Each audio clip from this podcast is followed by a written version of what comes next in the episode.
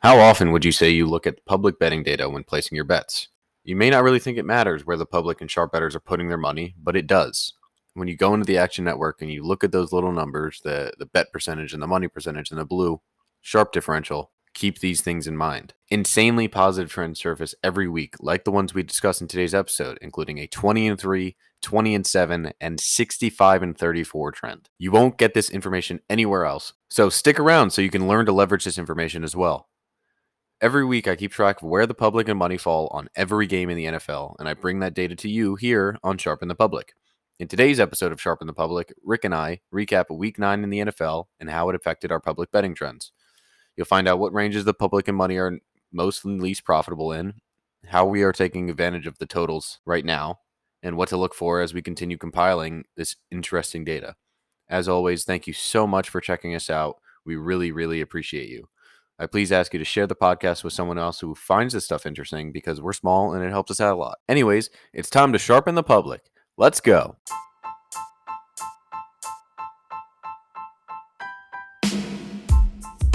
Welcome to Sharpen the Public, an NFL and sports gambling podcast made by betters for betters, The only place where you can learn to leverage public betting trends to win more bets.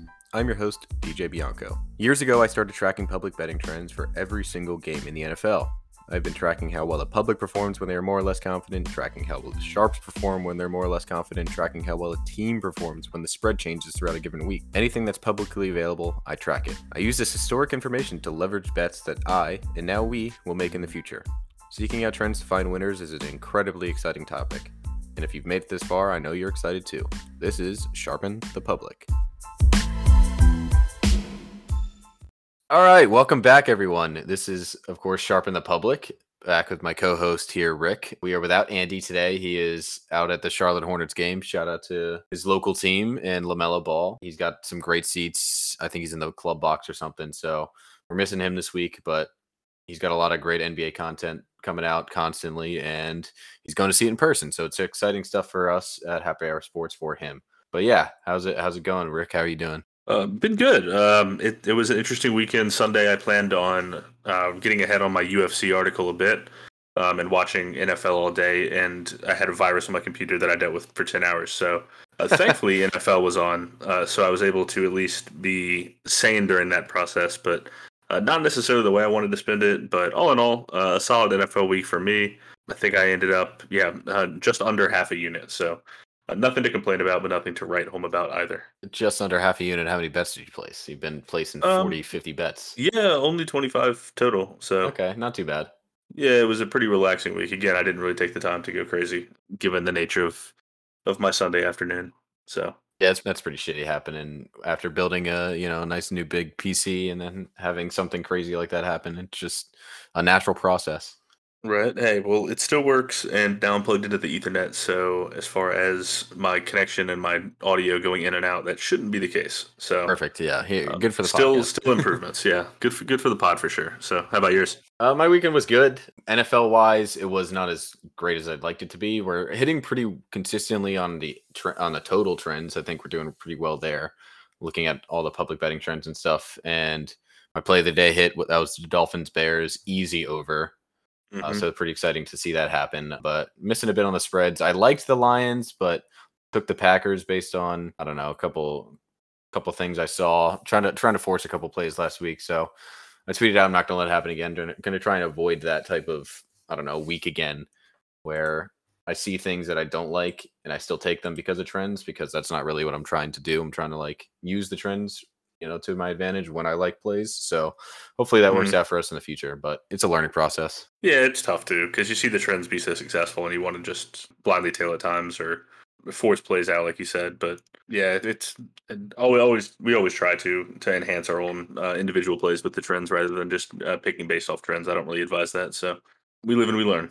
Yeah, yeah, it's gonna be a it's a feeling out process trying to figure out how we want to bring picks to you know these articles and stuff but we're doing well and obviously a lot of the trends are doing well and we're getting a lot of feedback on twitter and reddit of people doing well following trends like this so really really exciting stuff and i will before we start getting into the trends and stuff i want to say thank to you guys to you listeners because happy hour sports is, is is growing up a bit and we're doing pretty well we just hit our major milestone of 10,000 viewers in a month on our website. So shout out to you guys for for you know sticking with us and showing love on our content. We really really appreciate it, and it's and it's keeping us moving. So we're gonna keep grinding and keep hitting our, our goals uh, faster than we ever could have anticipated. So thank you. Yeah, it's it's been a wild ride since uh, since we started back. I think the idea spurred back in in April, and so uh, we've grown exponentially. Uh, if you look at like our views and stuff, um, it's it's been continuing to grow, and that's uh, that shows that you guys are resonating with some of the content that DJ's promoting on on the NFL side and and UFC and basketball, and we've got more that we're rolling out. Um, I think we're going to do a, a World Cup preview here, and we've got college basketball coming up now uh, as it's getting into full swing. So uh, there's more to come. Uh, we're going to continue to grow. Uh, we're continuing to add people into the mix and um, put forth our, our, best foot forward. So I hope you guys continue to enjoy the content that we're promoting and that we can continue to uh, find different ways and avenues uh, to entertain, but also cover things that aren't covered elsewhere within sports media, um, like DJ and and the uh, public first money trends and stuff that aren't really as analyzed at a deep level um, as he's been able to. So, yeah, absolutely. 100% at DJHH Sports. Now with the blue check, no big deal um, on Twitter. And then Rick's at Rick HH Sports on Twitter as well. But yeah, to reiterate, a lot of great things going on. We're going to keep pushing. We've got daily content with NBA, uh, college football, uh, weekly soccer, weekly UFC, obviously weekly NFL with the stuff that I bring. But we're going to continue growing and it's really exciting to see. But yeah, with that, why don't we start talking about the trends, which is why everyone's here. Time to sharpen the public per usual. yep. So last week we we just saw the public go 10 and 5 against the spread, right? We kind of talked about how we figured we should just honestly fade the public because of there's no chance they could go positive the next week. And had you done that, you would have went five and six and two. They pushed twice. There were 13 games this week. Um, but you would have went five and six if you fa- uh, uh, you would have went six and five. I'm sorry if you faded the public. The public went five and six against the spread this week. So nothing really too crazy. I kind of took a peek back at a lot of the weeks previous. They would do good one week and then they'd go neutral a week or two, and then there would be a, a bad jump or a bad spike. So I expect we'll see that shortly or soon, but just something to keep in mind. Yeah, that's um, uh, five and six weeks. I feel like is very par for the course for the public. Um, hitting just below 500, but yeah, we definitely felt definitely felt like they were going to bounce back after 10 and five. That wasn't sustainable for the public, and uh, here we are. So uh, yeah. yeah, I'm with you though. Nothing, nothing too crazy, nothing too much to write home about, but interesting nonetheless. Yeah, I just wanted to touch on uh, like how they did last week for them, but we'll keep rolling through here. The money also went five and six against the spread this week, so not great. The sharp percentage went six and five against the spread, so I mean, we we've seen that be pretty pretty good, and it's important to look at the specific percentage ranges there. But as a total as a whole, they went six and five against the spread. And if we look to totals, the public went four and four uh, on the under, and a whopping 0 and five on the over. Ooh, goodness gracious, man! They, they, they hits like no other, honestly. I know. The public's on the over. Even with the, even if it's like sharp, even if it's like sixty percent bets, but like eighty eight percent money, like it doesn't matter. Public can't do it. They tried to get smart. They tried to get smart and bet unders, and then the games they didn't bet unders on, they. Uh, and I think I was actually. Um, I'm not sure how I did on totals this week. I'll, I'll get that number for you in a second, but yeah, it was an interesting week for totals. I think it's easier to kind of I don't know cap or or see a game from a total angle as opposed from a spread because it takes in both teams into account, both both fast. I mean, so does spread betting, but you can look at pace. You can go look at the weather, you know, to to, to find an edge in, in a lot of games. And we see a lot more success, at least I do. And you see a lot more difference eh, between how good the public is versus how good the money and sharps are on the totals as opposed to the spreads. You see a lot of 50 50 when it comes to the spread stuff. So it's definitely something that we're going to be looking for in the future. And we'll probably be betting a lot more totals. And I mean, I've been doing better on totals just myself. So exciting for for me. Oh shit! I ended up going six and two on totals. So okay, so another good week on totals. Um, it was the spreads that ended up, I guess, taking me more towards even. But I think it's all game script, like, and that, that's how I tend to play totals uh, before looking at the public money. Is is seeing, especially with spreads too, and then trying to analyze both. Is like, what would the game script be for X team to win? Like, say for the Texans, like they're probably going to want to have it a little bit more low scoring, even though the over hit in that game by a half point uh, they're going to want to really slow down Jalen Hurts in that offense and then dominate the ball control with Pierce and stuff. Um, right. and each team's got to be able to have it. I mean, you look at some of the worst teams, and they're going to end up passing the ball more because they're going to be coming from behind, and they can't afford to run the ball and shoot clock. So, again, multiple tools in the tool chest.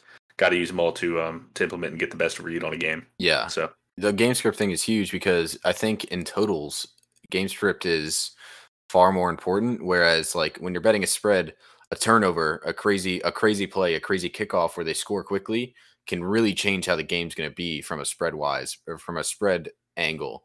But from a total angle, yeah, they scored that quickly and that can help your over or hurt your under. But in a in a long sense of the word, I don't really think it's going to change how the teams are going to play each other. Yes, If that makes sense.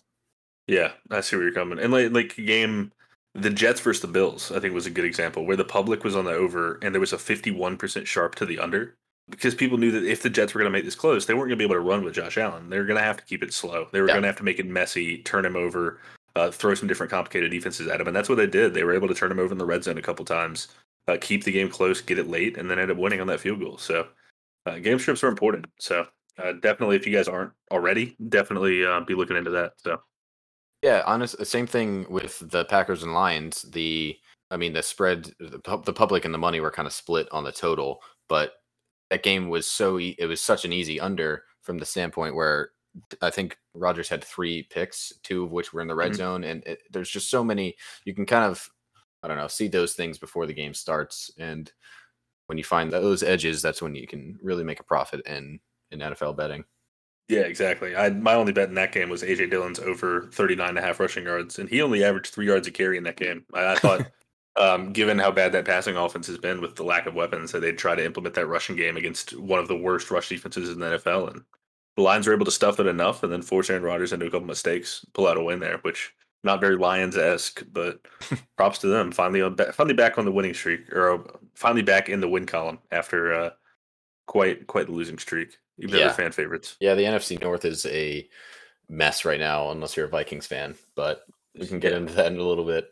I wanted before we touch on the totals to date for each of these, you know, each of these things that we're talking about, the money sharp and spread, you know, trends. I want to highlight how as we go and get more information and get more data when it comes to these trends and stuff, it's important to kind of highlight how trends are changing over weeks as as opposed to just looking at things as a whole while that is important we can look at you know just for as a blatant point we can say that the, when the public's on the over they're 30 and 55 which is pretty fucking terrible.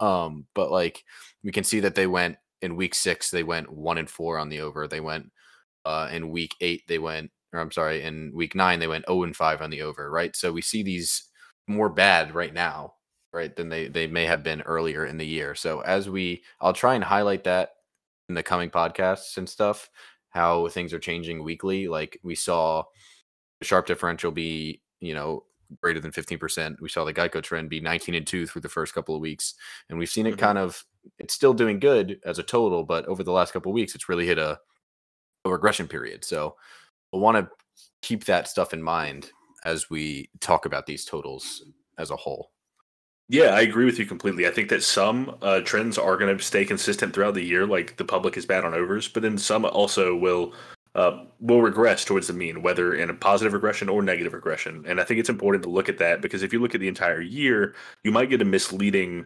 um, edge given on how that trend's been over the last four or five weeks uh, versus how it was at the beginning. So uh, definitely important to not only look at it from a holistic point of view, like obviously the 30 and 55, you can almost at that point be like, hey, they're hitting that, uh, they're hitting one of every three bets. Uh, you can probably go the other way, but others that are 60 and 72 or uh, closer to even, they might have started off hot and then recently have been bad. So um, it's it's important to to look a little and dive a little bit deeper into the why of all of this. Yeah, absolutely.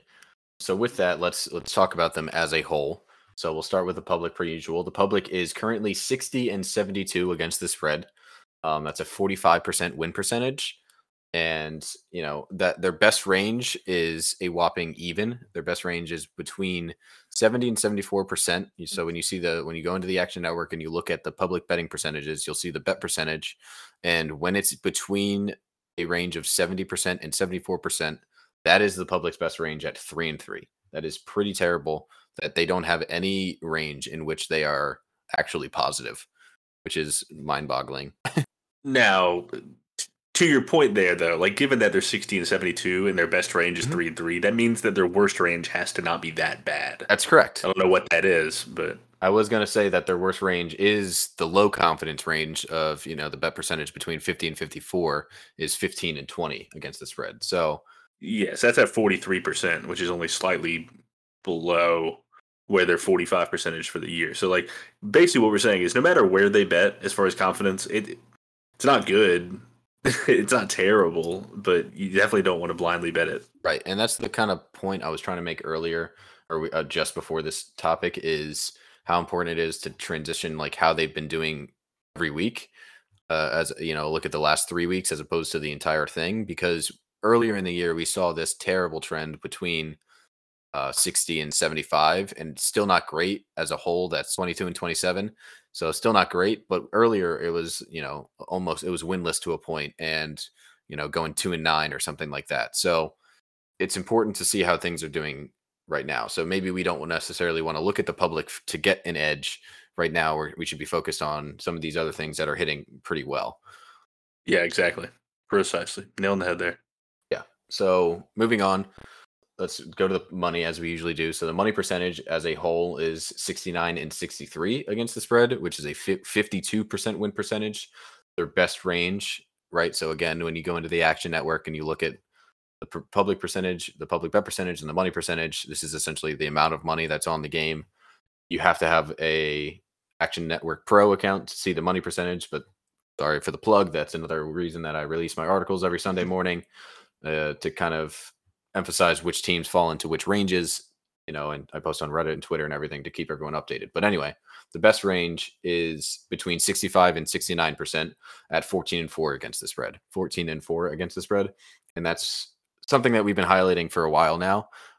A range that I really look for and I have had a lot of success betting in, even though there's only 20 or 18 games in that range. It's pretty exciting to see uh, such a large differential at 14 and 4. And then their worst range is between the 60 and 64 percent, which is right below that 65 to 69 at 6 and 19 against the spread.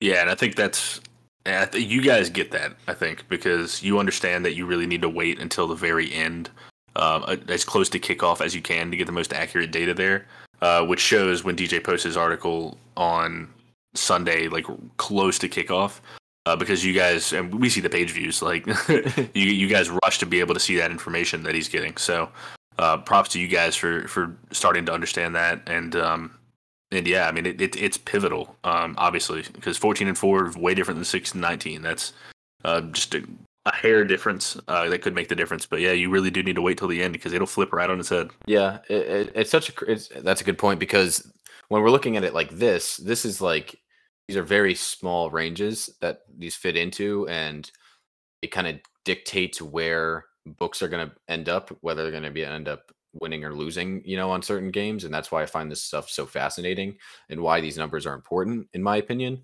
But the fact that it switches from 16 or I'm sorry, 6 and 19 to 14 and 4 at 65% is crazy. And you do see like a switchback. So I'll say all the ranges in the money percentage because it's kind of interesting. So between 50 to 54% uh, money percentage, you know, the handle, teams are 12 and 11 against the spread. Then above that, at 55 to 59%, we're at 15 and 9 against the spread. And then jump to the the worst range, which is 60 to 64%, is 6 to 19. So you go from 12 and 11 to 15 and 9 to 6 and 19. So very variable lower confidence, we'll call it money percent ranges. But then above that in 5% increments, we got 65 to 69 at 14 and 4, 70 to 74 at 14 and 10. And then anything above 75% is 8 and 10 against the spread. So a little more consistent, but still above that 75, you're not, you're still negative. Yeah, exactly. Again, I mean, just to hammer home the point, I mean, you really have to, it's important to see what those intervals are, but um, definitely don't want to be above the 75%. Yeah. Yeah, so what we're focused on there is that 65 to 69. It's been it's been working for us. I'm going to continue looking for teams in those ranges. Moving on, we got sharp differential is 67 and 65 against the spread. We're a 51% win percentage, right? So the sharp differential, if you're using the Action Pro, You see that blue number, it's the difference between the money percentage and the public percentage. That as a whole is 67 and 65 against the spread, basically even. But their best range is that updated Geico trend we've been talking about, which is 20 and 7 against the spread. And that is anytime the sharp differential is between 20 and 30%. Again, 20 and 7 against the spread. And then their worst range is a few of them. The low is the low confidence sharps, right? So between 0 and 4%, that's 10 and 17 against the spread, or above 30% differential um, is 0 and 3. So that's just we have a really small sample size, but interesting to see that it's an over. Yeah, I think it's continuing to be interesting to see that those low confident sharps are really struggling. Uh, so where and I feel like I hit this every week is is that the sharp plays, like the big money betters, aren't that confident um, in either side.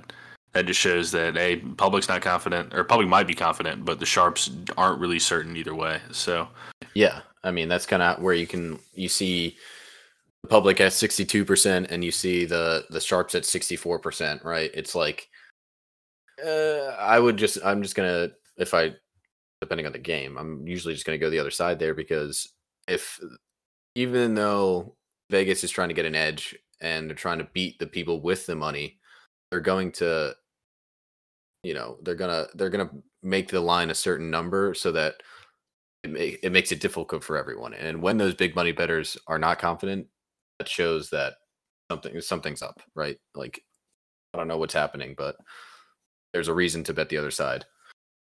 And it's been working out clearly. Um, 10 and 17 is a, is a pretty good record to bet against, right? You'd be 17 and 10 against the spread. I'd, I'd, I'd take that any day of the week. um, Every day of the week, yep. yeah.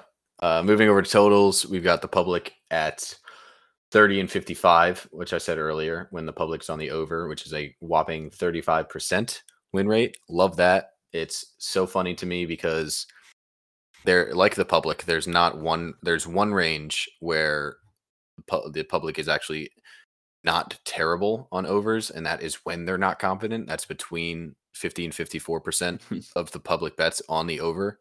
They're 10 and 9. But other than that, I mean, I don't have it added up, but it's pretty bad. I have a trend that we'll get to on that in a second once we touch on unders, but hilarious to, to me. Hilarious.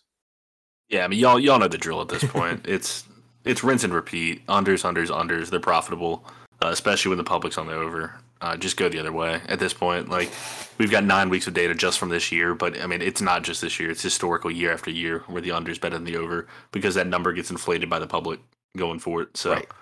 I um, wonder. Don't get scared unders, but yeah. yeah, I wonder if next year or even later in the season we're gonna really see because the unders have been so profitable and we've seen just games in general be so low how much books are going to change right like are they going to start setting totals between 35 and 45 more consistently rather than like between the 45 to 50 range? Like that's going to be a big change. It, it's going to be interesting to see, and I'd be, I would be interested personally to be able to see the variation between Vegas line and the total, and like what that is at. Like if the unders aren't hitting, or sorry, if the overs are missing by on an average of three or four points versus an average of like seven points um, obviously, it wouldn't be seven. Vegas, those people would be fired. but um, if it's a high vari- variance, and they're going to really make drastic changes because we've seen some totals in the low 40s. I mean, that Rams Bucks game was at 42. Um, I can't remember what that specifically ended at, but I'm, I, I know it went under. Yeah. Um, yeah. So I mean, there's there's games now where even with high like uh, good quarterbacks and defenses that are struggling at times, that they're still going under, and it, it, it's going to be hard because you can't put it too low. Because even then, I'm gonna go, I'm gonna start going over. Yeah, I mean, if um, they put a total at 35, like you need what? You need one score almost in every quarter, and you're gonna get there. Yeah, exactly. This is this is an Iowa football plan where they literally can't throw the ball with Petras. Like they're going to be able to put up points, and those defenses are good enough to where I mean, uh, you get one pick six, one scoop and score right. with an offense that bad, and all of a sudden you're like, well, shoot, like And so it's tough. Um, I mean, maybe a Bronco. I'm trying to think of what the lowest total would be this year. I think right now there's first. a 37 or 36 trending down. I'm gonna look real quick. Gosh, like Broncos, Texans, if that game could some or yeah, Broncos Texans in Denver with the wind blowing in the middle of a snowstorm. Right now, the Broncos Like, Titans would- is 36 and a half. That's disgusting. Yeah, that might be one of. I mean, two great defenses, two offense with Malik Willis and uh, goodness Russell Wilson. um, Russell Wilson. Thank you. I don't know why I blanked on his name, but two offenses that are struggling. and we, I mean, What's the spread in that game? the spread is the Broncos are plus two and a half. Plus two and a half against Malik Willis. We can touch on this in a second. Like when we get, we're jumping ahead of Yeah, ourselves, touch on that but it is bit. funny to look Yeah. that the under the total is 36 and a half and the bet uh, 76% of the public's on the under and 87% of the money is on the under right now. Disgusting. uh, people are learning. We're, they're being sharpened. They must be listening to the public, uh, listen to sharpen the public. Damn right. um, but yeah, so that's that's totals. That's all the general sp- um, trends and stuff. But some other things I want to highlight before we start looking into the next set of games here is a couple of other important things. re- Looking at these trends, right? So we've talked about how bad overs are. I wanna, I wanna. I, I saw this the other day when I was compiling all the data. Between well, anytime that the public is on and over at greater than 65%, they are 3 and 20. oh, So that is that's the best trend we have. If you're betting on the other side of that, that is 20 and 3. Uh, Like when you see a confident over, stay away. It's not happening. yeah. That that just screams too good to be true. There's a reason, and then the books are laying that trap. And beware if it doesn't move. If the if the public's on the over, but they're not moving it because they want more money on it. The book the books want people to continue to bet it Right. because they know. Yeah, I mean, if we also if we look at right, so they've bet they're thirty and fifty five on overs. That's three and twenty. That's what is that? What is twenty three out of eighty five? How many games or what percentage of the games have they bet? Sixty five percent or more. That's a quarter of them. Twenty seven percent. So at least if there's no byes, there's gonna be at least four games where you can just bet the under and you're gonna at least go three and one. That's just incredible. And man, it's free money. It's free money is what it is. I probably just said a lot of numbers there, but I hope that makes sense. I'll reiterate it again. Public is three and twenty on overs when they are greater than sixty-five percent of the bets on that side. Fucking crazy.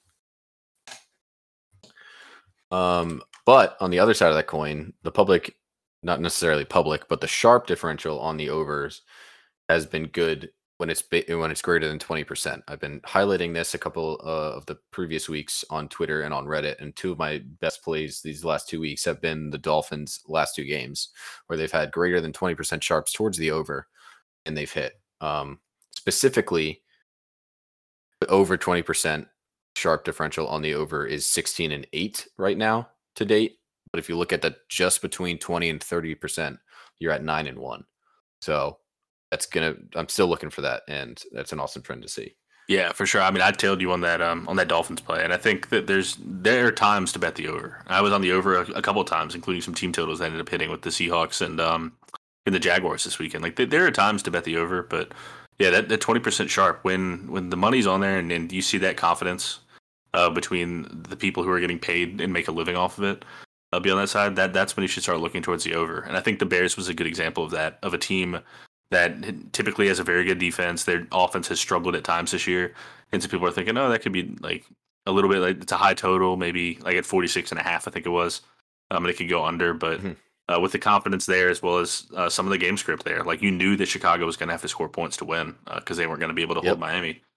Uh, that's what we got. We ended up getting a game that flew over. Um, I think I don't know what the final score was, but I think it ended close to 60. So i think it hit in the third early third quarter yeah, I mean that's a dream come true right there. yeah yeah I don't know if it's better that or like a game that's three three at half and you have the under.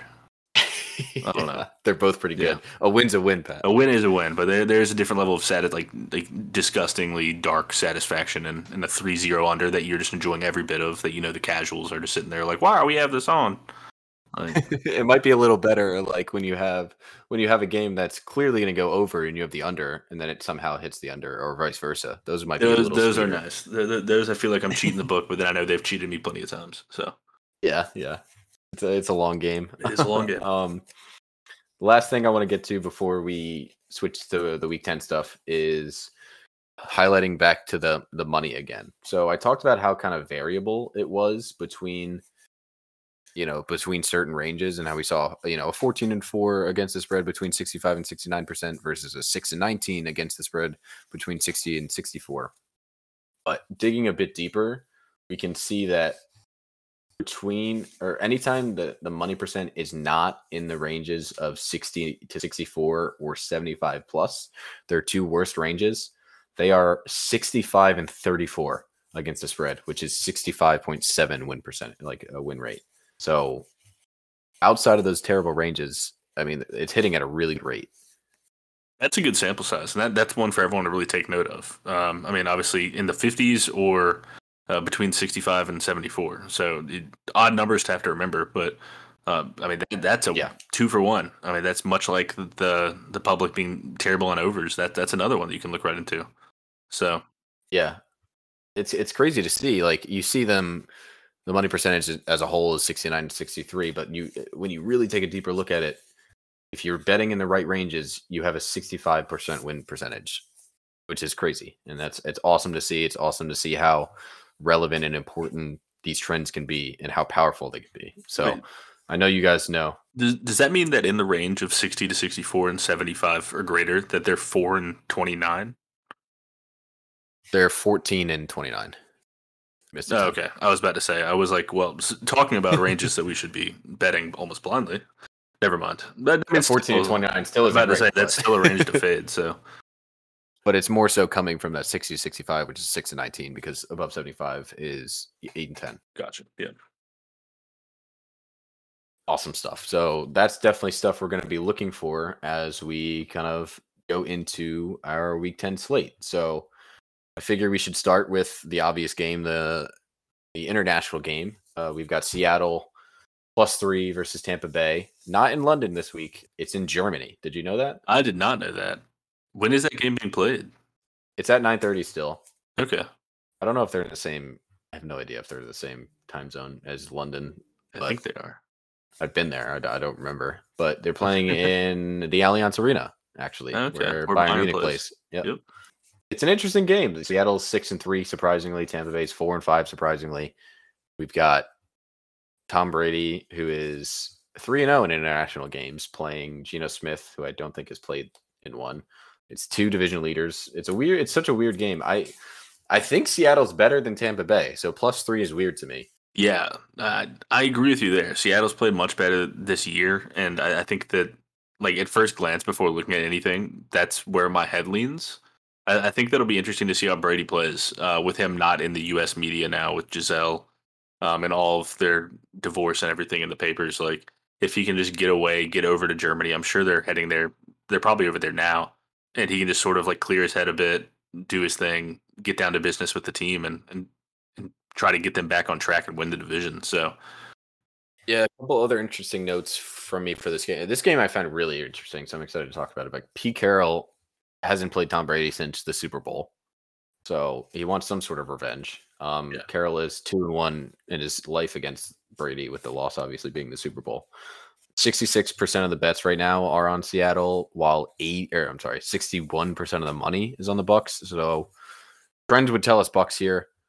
I like what you said about Brady, you know, coming off the US media. There's not much stuff going on. He's got a chance to clear his head going to a different place. And he'll probably actually have a lot of the fans there, if I'm gonna guess, because he's Tom Brady. So maybe another good a good reason for him there. And that's maybe what the big betters are seeing. But yeah, and to the other point, I mean, you take Seattle who's six and three now, and they're going to a media that probably doesn't know Geno Smith and Kenneth Walker, um, and some of those guys, and uh, they've got a chance to prove themselves against the greatest um, in front of a new crowd and make a name for themselves and get an international audience. So, um, uh, this is a huge game for Seattle. They've got a one and a half game lead on the division uh, over um, San Francisco right now, and they can extend that with a big win, and they can sort of put wouldn't be a nail in the coffin given how bad the NFC South is, but um, they they can really put Tampa Bay behind the eight ball. So yeah. this is one of my games of the week for sure.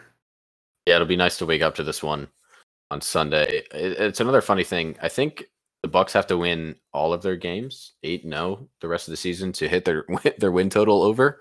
So Ooh. It's a it's a rough look for the NFC South. I might have expected some regression, but I didn't expect them to struggle this much against their own division, which is happening. Um, yeah. Like scoring three points against the Panthers, while the Panthers have a decent defense, like the three points is is diabolical at home. it's not good. It's very yeah. it's very bad. Yeah, it'll be interesting to see where the bets and money lie come Sunday morning. Uh, I don't know when I'll have my article out Sunday morning. I doubt this will be ready by 9:30, but I can try. I'll look out for you know my tweets and stuff in the morning for that for that game because it is at 9:30. So make sure to set your fantasy lineups as well. Don't let anything happen. Uh, don't yep. let anything crazy happen. Any games that you want to talk about, Pat, before we just keep moving on through the slate? Um, no, not too many. I thought um, uh, one interesting note that we were just talking about how bad the NFC South is, um, and the their opposite is the AFC East, where every team is above 500 in the AFC East, every team is below 500 in the NFC South. So uh, those are two divisions that I'd love to talk about a little bit. Um, and I know uh, Buffalo is is one of those uh, key teams there in the NFC East that are in the thick of it, especially with Josh Allen's injury. So not sure if you had that on your slate, but would love to love to talk a little bit about that game. Yeah, for sure. Let's move to that one. So the Vikings are plus four in Buffalo to the Bills. This one's been an interesting one throughout the week because the line's been shifting with the looming Josh Allen news. It was at seven and a half uh, for the Vikings, like plus seven and a half, and it's moved to four and minus three and a half or plus three and a half in some shops. It'll be interesting. I mean, it really comes down to Josh Allen at, at this point. I, I think the Bills are way better than the Vikings, even though on paper the Vikings are a better team. I mean, they have a better record. The Bills are six and two. The Vikings are seven and one. Right now, the public's got 68% of the bets on the Vikings and 86% of the money is on the Vikings. And I assume everyone's just trying to get ahead of the Josh Allen news. So I don't know. It's it, it's interesting because it really does come down to, to Josh Allen playing or not. If this game gets down to three, I'm betting Buffalo and not thinking twice. This defense is good enough to win the game by themselves, and you have Case Keenum as a backup playing against his old squad. Revenge game. Um, not not entirely, but but their team is good enough uh, to win without Josh Allen, as big and obviously instrumental as he is. Uh, they've still got pieces, whether it be Dawson Knox and Stefon Diggs and Gabe Davis oh, yeah. and all of those guys they can win the game with their defense, and the Vikings have shown time and time again that they they can come up small in big situations. So uh, while they are seven and one, sorry, a newly integrated uh, Nyheim Hines as well. Yeah, Nyheim Hines, great pass catching back. I think that was a sneaky pickup. I think we talked about it last week briefly, but uh, he's a sneaky pickup, and I don't know if they're going to go to a run heavy approach. I doubt it, even with Case Keenum, but. It, I'm sure their offense would change a little bit. I'm sure they wouldn't put up the amount of points they typically do with Josh, but I still think they can come out with a win. I think I think I people are going to doubt. I think people are going to see Kirk Cousins and and Justin Jefferson and all those guys and think, oh, okay, no Josh Allen. They can. No, I don't know. I don't. I don't disagree with you. I think three is very, very doable, especially at home. I don't know what the weather's supposed to look like, but that's definitely a winnable game, no matter who's at quarterback for the Bills with how talented they are. A few other public betting notes for both these teams: the Bills are four and four against the spread with uh, when the money is on them or the sharp differential is on them, which neither are. They are three and one and two and one against the spread. But on the flip side, when the money and when the sharps are on the, the Vikings, they are 0 and 2 in both in both categories against the spread. So right now that's what they have. You've got the public money and sharps all on the Vikings. And obviously this may change depending on what happens, but it looks like a good bet as of right now, no matter who plays. Yeah, for sure. Okay, cool. We'll keep everyone updated on that as we get more information. But moving on, we've got a an NFC North matchup. We've got the Lions in Chicago plus three. The Lions are plus three. Hmm. The Lions coming off obviously an important NFC North win against Aaron Rodgers and whatever's happening to the Packers this is an interesting game. This is one where I'm really interested in the total. I think the total sitting at 48 with 81% of the bets on the over and 94% of the bets on the over. We obviously just talked about how anytime the public has over the over 65% of the bets on the over, they're 3 and 20. And right now the public is 81% on the over here. So that just instantly screams under to me. The sharps aren't high enough to to justify an over. I think a lot of people are saying, "Oh my god, the Bears just scored 30 plus points on the Dolphins. The Lions have shown that they're capable of scoring a lot, even though in a couple of recent games they haven't. Yeah, I, th- I think this game goes under as well. Um, and looking at PFF, the, their defense has really improved throughout the year, um, in, in almost every category. Their co- their pass coverage is still uh, lacking a lot, but pass rush has improved. The tackling, rush defense is all has all improved throughout the year, and that's against some decent uh, teams, whether it be the Cowboys, the Dolphins, and they allowed 31 to the Dolphins, but um, their offense, to your point, has really started to fall off a cliff. Um, after scoring 28 or more points in each of their first four games. Uh, they've scored a grand total of 46 points, so averaging 11 and a half points the last four games. And again, good defenses in the Patriots, the Cowboys, and the Packers. Dolphins, not so much. Um, and that's where they scored 27 points. But the Packers or the, the Bears have a decent defense, uh, mm-hmm. so it'll be interesting to see um, just where that line ends up being because I lean under there too. I could totally see something like a a 27-17. Yeah, like 48 is high. 48 is as of today's NFL, 48 is a high total. And absolutely, while the Bears did score a lot last week, and Chase Claypool, Chase Claypool's getting integrated and everything, the they're still the Bears, and it, it's in Chicago. Let's look at the weather. Also a division matchup, which I and I love divisional unders. So yeah, division unders are fantastic. It's also going to be um, 30 between 30 and 39 degrees on Sunday in Chicago. So disgusting. That's why I live in the South, folks. Apologies if you live in the Midwest, but I can't do with the wind and the cold. Not for me. It's not fun, but but yeah. So that's that's what we're looking for there. We'll see where the numbers lie by the end of the week, as per usual. But I like the under. The totals actually moved up right too, which is I mean, obviously because the money's so high on it. But it's just interesting. It started at 46 and a half, has moved to 48 and a half. Yeah, it might be worth waiting. Um, if you're looking to get on the under, it might be worth waiting. I mean, I doubt it gets to 50, but I would wait until you see a little bit of pushback. Like if it's at 48 and a half and it goes down to 48, I'd grab it then. Because uh, I doubt it's going to go much higher. That might be the peak of its of its movement up, and then people might start buying it back down as we get closer to the end of the week. Moving on, we've got the public favorite. Uh, I'm sorry, not even public favorite. I don't know media favorite Broncos plus three in Tennessee, as we mentioned earlier. This is the lowest total of the day at 36 and a half. The Broncos are plus three in Tennessee. I mean, this is just going to be an ugly game. I don't want to touch this game with a 10 foot pole. Like, unless there's a sharp edge that's like, unless it's in that sweet spot where they're like 16 and two or whatever, whatever the numbers are. Like, there's no way that I want to touch this game. I might take the under out of respect, but like, I, I don't feel comfortable with this game at all. I could see this literally being a nine to six no touchdown game. I could see this having three defensive touchdowns and that being the difference in the over. I I don't know. Can I bet the over punts? yeah, honestly, you probably could. It'd probably cash. Um, I don't know. I, I might take a sweetheart teaser with a 10 point teaser and tease this down to 26 and a half and just be like, you know what? If the under hits, then both these teams can go fuck themselves. Um, I don't know, but I love that. Yeah, it's disgusting. Yeah, disgusting is what it is. It's very disgusting.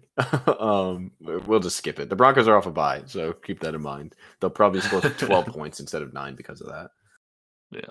Um, moving on, we got the Texans plus five to New York. G- New York's coming off a bye as well. Um, the Giants, not the Jets, and the Texans are coming off of Thursday night football against the Eagles.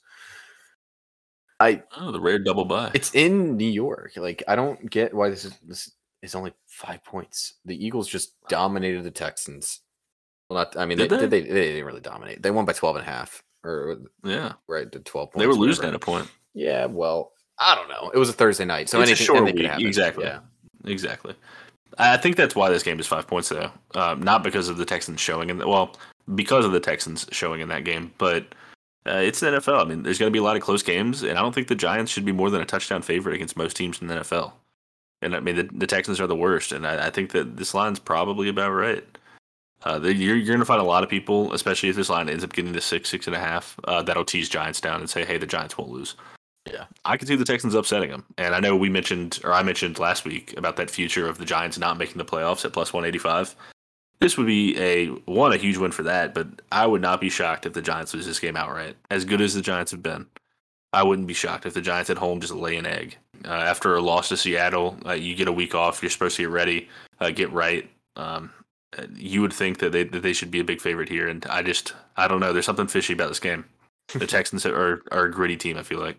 Well, well, the money agrees with you. Right now, you've got 72% of the money on the Texans, while around 53% of the bets. So they have Dang. the large sharp differential, which is always a good sign to see, as we've as we've touched on in the beginning half of the pod. So you're right. You're right there. So uh, that's crazy to me. I mean, maybe if that line touches six or six and a half, it's it's like an automatic bet. Like that's that's Yeah, and it, it would blow the doors off of the Giants hype train. That is, right. if it happened, then you're like, oh, okay, they're a fraudulent six and three. Here comes the free fall. Yeah. In which case, you could probably get some good numbers on the Giants. Like, yeah, people are starting to buy into the Giants. I think they're giving them lines that they don't necessarily deserve. Um, if I go over to PFF, um, the Giants are still the 30th best team as far as overall grade. it's terrible. they have not they have not graded out well. They're sandwiched between the Chicago Bears and the Houston Texans, who are 31st.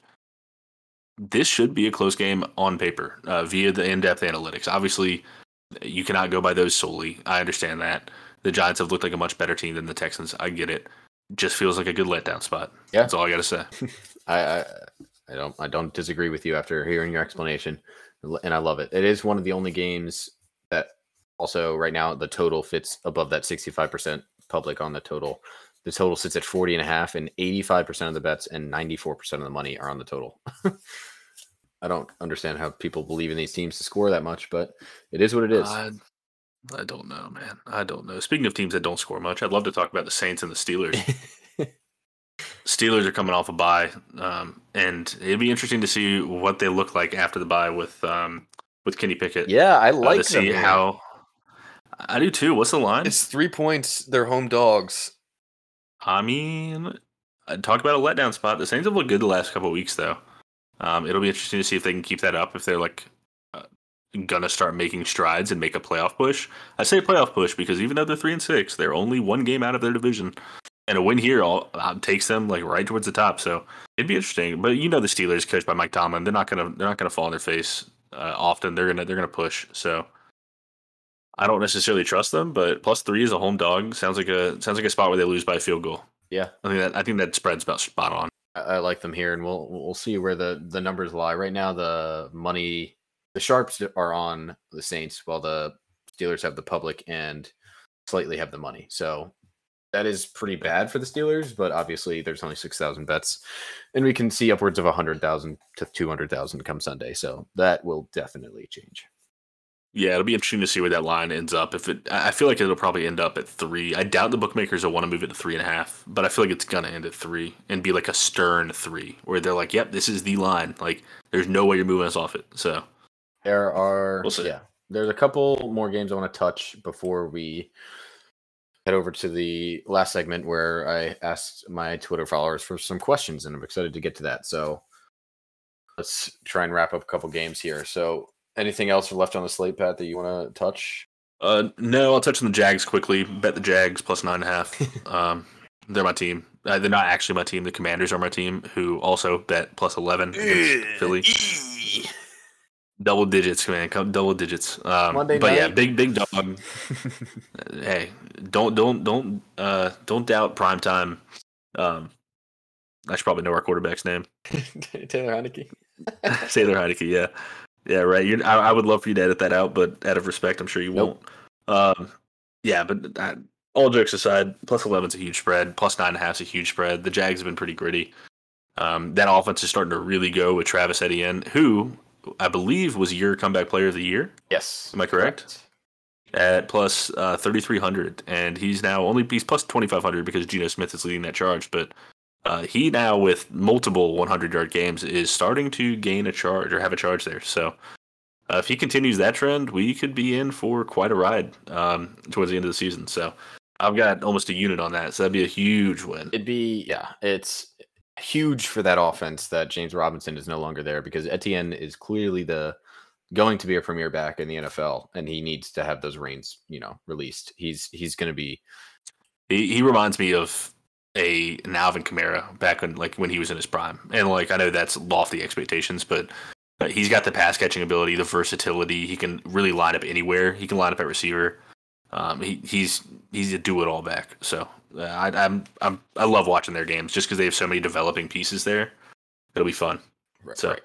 I agree. Um, the last game I want to talk about before we head to the the question segment is the Cowboys and the Packers. The Cowboys are headed to Green Bay and headed to Lambeau Field at minus four and a half.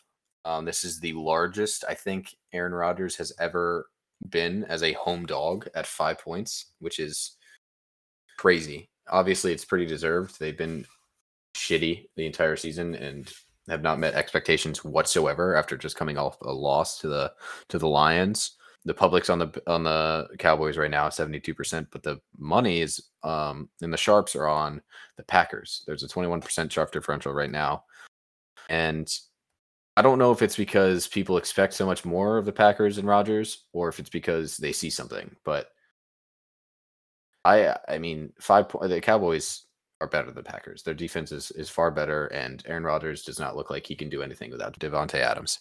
No, and I don't know if it's necessarily Aaron Rodgers' fault. Not that you're not that you're saying it is, but I mean, uh, with all the receiver injuries they've had as well, it's it's been brutal for him. Um, there's only so much they can do. I mean, his receiving grades are some of the worst in the NFL this year. The pass block's been okay, um, but uh, th- that team I, I just don't know if they're going to be able to do anything against the Dallas defense. They weren't able to do much against the Lions. I mean, he was able to throw for nearly 300 because he was forced to, but uh, turnovers, bad routes, um, it's it's tough sledding. Um, I can see Aaron Rodgers throwing a pick or two in this game as well, given how Trevon Diggs loves to jeopardize or yeah, jeopardize coverage for the sake of getting an interception. Yeah, it'll be it'll be interesting. But I, I lean Dallas here, but I think it could also be a trap line where everyone is so down on Green Bay Right. I don't know. I'm interested to see where that line ends. Yeah. Because like in my head, this should be like a seven point spread. Yeah. That's kind of. But there's a at. reason it's five. Right. Yeah. We'll see. It'll be interesting to see, honestly, um, as most things are.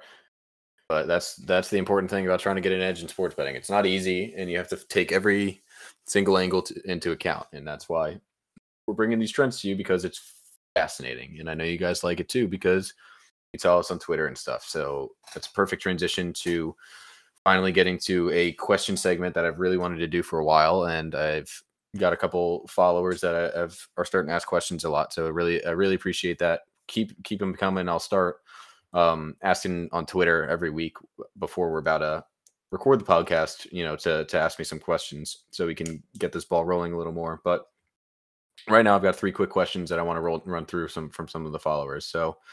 The first one um, I got was from Timothy. He asks, "Can you expand on your data set to include previous seasons as well?"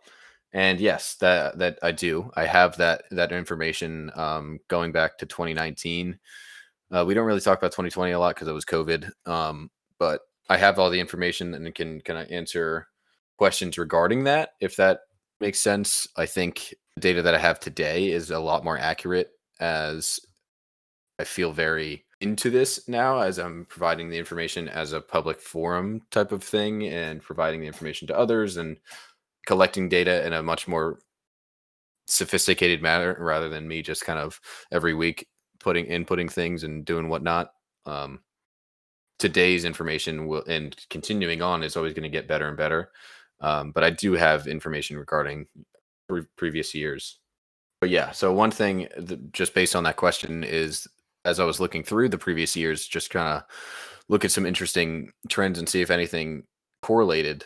Um, in 2019 and as well as 2020, through those two years, the public money percentage, when it was in the range of 60 to 65, which is the range that we have today, that's really poor. That's 6 and 19. Through those last couple of years that I've talked about, it was 34% win percentage as well.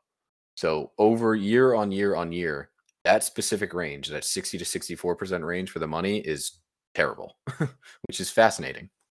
That is incredible. uh, that year after year, that is continuing to to be poor, and that's something of note because sometimes you can like have a trend that might just be bad this year. It just might get for whatever reason um, stuck and and just be poor. But uh, that is one that we're seeing year after year be poor. Um, which is interesting because it's a very specific range. Yeah, you you would expect most things to kind of congregate to 50, 50, 50, and that's why this stuff's so mm-hmm. important and fascinating because it's not always that way. So, shout out to Tim for for for asking that question. I have plenty of data that I can ask. Like if you ask more specific questions, I'm happy to answer stuff. But I do have a lot of data dating back to 2019. So just ask me any, any question that you're interested in, and I'll try to try to incorporate that more into the podcast and my Twitter and Reddit posts and stuff um, going forward.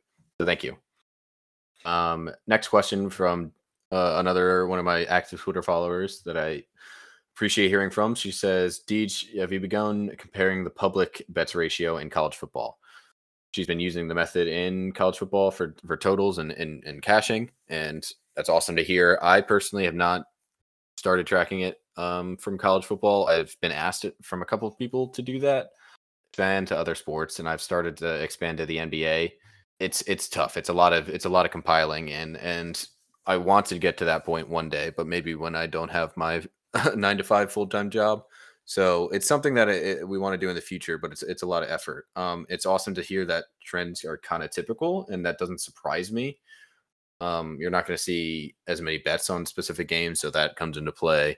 Like we we are seeing in the NBA, sharp differential plays a role. These things play a role, but it, the the amount of which they play that role is always going to change. So a great thought nonetheless, but it, it's a lot of effort to put into. Um, and maybe one day. Yeah, I think I think that involves like a lot of automation and like probably pulling from an API to be able to get that and speed up that process from our end. So uh, not stuff that we necessarily have access to yet, but college, college football will be interesting because uh, there's so many teams compared to professional sports, right? As well, like you could probably narrow it down and just do data for Power Five teams, but even that you're looking at 60, 70 teams compared to 30, 32. So yeah. Um, and if you go to basketball, which would be interesting, I mean, you're looking at goodness, goodness, like tons and tons. Of yeah, teams, in so. the NBA. But definitely it's something that it's something that I would be interested in personally for sure. But again, it's just so. Um, if, if there was a way that we could automate it or build a foundation like a business off of it, then hey, maybe maybe we explore that. Yeah, one day. Uh, I I have automated my spreadsheet tenfold from when I started it, but it's still still a lot of manual work to, to put in the uh, effort to, to get all the information compiled for your, all the stuff that we already do. And in regards to like the NBA, uh, even though it's the same amount of teams or it's 30, it's actually less teams. It's every day, right? So it's not just compiling every once a week. So that's one uh, one of the great things about the NFL is how often it's bet, how how and how little the games are played in comparison to the other sports. So yeah, and the amount of bets that are on it that make the numbers so sharp, and the importance of the numbers. Yeah, so there's a lot of levels, and one day we, we when we blow up and stuff, it, will be possible, but soon. yeah, it's the dream. That's the dream. Yeah. Um. Lastly, I got this is the one that I'm really excited to kind of bring to you guys, and I highlighted at the beginning. Is I've been wondering this myself, right? So one of the one of my followers asked he's curious how teams perform against the spread when they fall under the holy trinity or two of the three main trends that we've talked about right? The sharp differential money percentage and the public percentage. And a holy percent uh, holy trinity to me is we've kind of dubbed it that but it's a brief right? When the sharp was over 15 when the sharp differential is greater than 15% when the money percentage is greater than 65% and when the public percent for the opposite team is between 60 and 75%, we've seen all three of those trends be very, very profitable when betting, you know, in relation to that. And it was interesting to look at. So I, I took I took that as a great question and I went to find out the answer. So as for the Holy Trinity, it's only happened twice. It's happened uh, once in week five and once in week seven, I think. So week five, the Bears versus versus the Vikings, and that actually was a win. That so that gives that record a one to zero. And then it also happened again in week seven with the Jets versus the, versus the Broncos, where it didn't cover. The Broncos actually had a greater than thirty percent sharp differential, and um, too high of the money. They had over 75% of the money and didn't cover. So I'm not going to consider that one the Holy Trinity. So overall, however, 100 plus games that we've had, the Holy Trinity has only happened once and it covered. So something to look at. Pretty cool. I, I, doubt that. I doubt that happens more than one more time this year. Maybe it's a five unit play when it does. when it does, yes. When it does, absolutely. And I think we'll be all over that when it does happen. So um, you're gonna need to make sure that you have notifications on for Deej because that's gonna be the play of the year. yeah, when it does. Yeah. The other, like we've seen them all three be on teams and stuff, but they they eventually drop out, and that's important to note. While we do look like while I look at these, I look at these stuff basically every day, so I'll I'll try and keep that in my in the back of my mind as I look forward to it. But another part of that question was seeing if two of the three main trends um, were in the key ranges and how that looks. So I also took that into account, right? So if we had the money and the sharp, or the public and the sharp, or the money and the public, I'll start with the money and the public because that didn't happen as much without the sharp differential. It's kind of like difficult, right? To have money in public in specific ranges without having the sharp differential in that specific range. It's only happened tw- twice through the year, and that's one and one. So it's basically nothing. But moving to the other two, when you have the money percentage above 65% and the sharp differential above 15%, and then when you have the public percentage on a team at between 60 and 75 and then the, on the other team the sharp differential is 15% or greater. Those are the two really really important ones to look at. Starting with the the publics and the sharps being in conjunction that is 11 and 8 to date which you know doesn't sound great honestly but we had week 7 where the money and the sharp differential got railed. And if you take there there was four losses in that one week for that. So if you take that one week out it had no wins. It would be 11 and 4 to date. So that's interesting. But the kicker is the money and the sharp percentage. When you have those two in conjunction without week two, week seven, this the bloody week seven, um, it is 21 and 7 when you have those two. Damn. So that is absolutely something I'm going to be looking for in the future, and everyone else should be too. When you have the money percentage greater than 65 and a sharp differential at 15 plus, that's a great sign. Even though it's kind of scary, right, to see numbers so high, public money so high. 21 and 7, excluding week 7. If you include week 7, it's 21 and 11, which is still pretty good, but keeping out week 11 or week 7 to to sharpen the point. Yeah, that's that's interesting. I mean, it's it's hard to take out anomalies and stuff like a weeks, but yeah, I mean that, that that's numbers that, if if we're getting both that qualify, then you absolutely should be ripping. Yeah, so. it, I was I was always wondering like if this was if this mattered, if it mattered to to combine the two, and clearly it does. And it doesn't happen often for the other ranges and stuff, clearly, but yes, they do matter. And great question. Thank you for for asking that. Yeah, with that, I'll kind of lead ending it there. Please, please keep reaching out to us on Twitter and Reddit. We we really appreciate it. Things are going really well, as we said in the beginning, and it only you know, justifies us grinding even harder. So I'll start asking for more questions and stuff, but thank you so much for listening, and we will see you in the next one. Thanks, everybody. Boys bet better with beer. We miss you, Andy. Thank you so much for listening to this episode of Sharpen the Public. A lot of effort goes into this and everything we do at Happy Hour Sports, so we would really appreciate it if you would follow, rate, and most importantly, share the podcast. Share it with someone who needs to be sharpened because I know those people are everywhere. Thank you again, and we'll see you in the next one.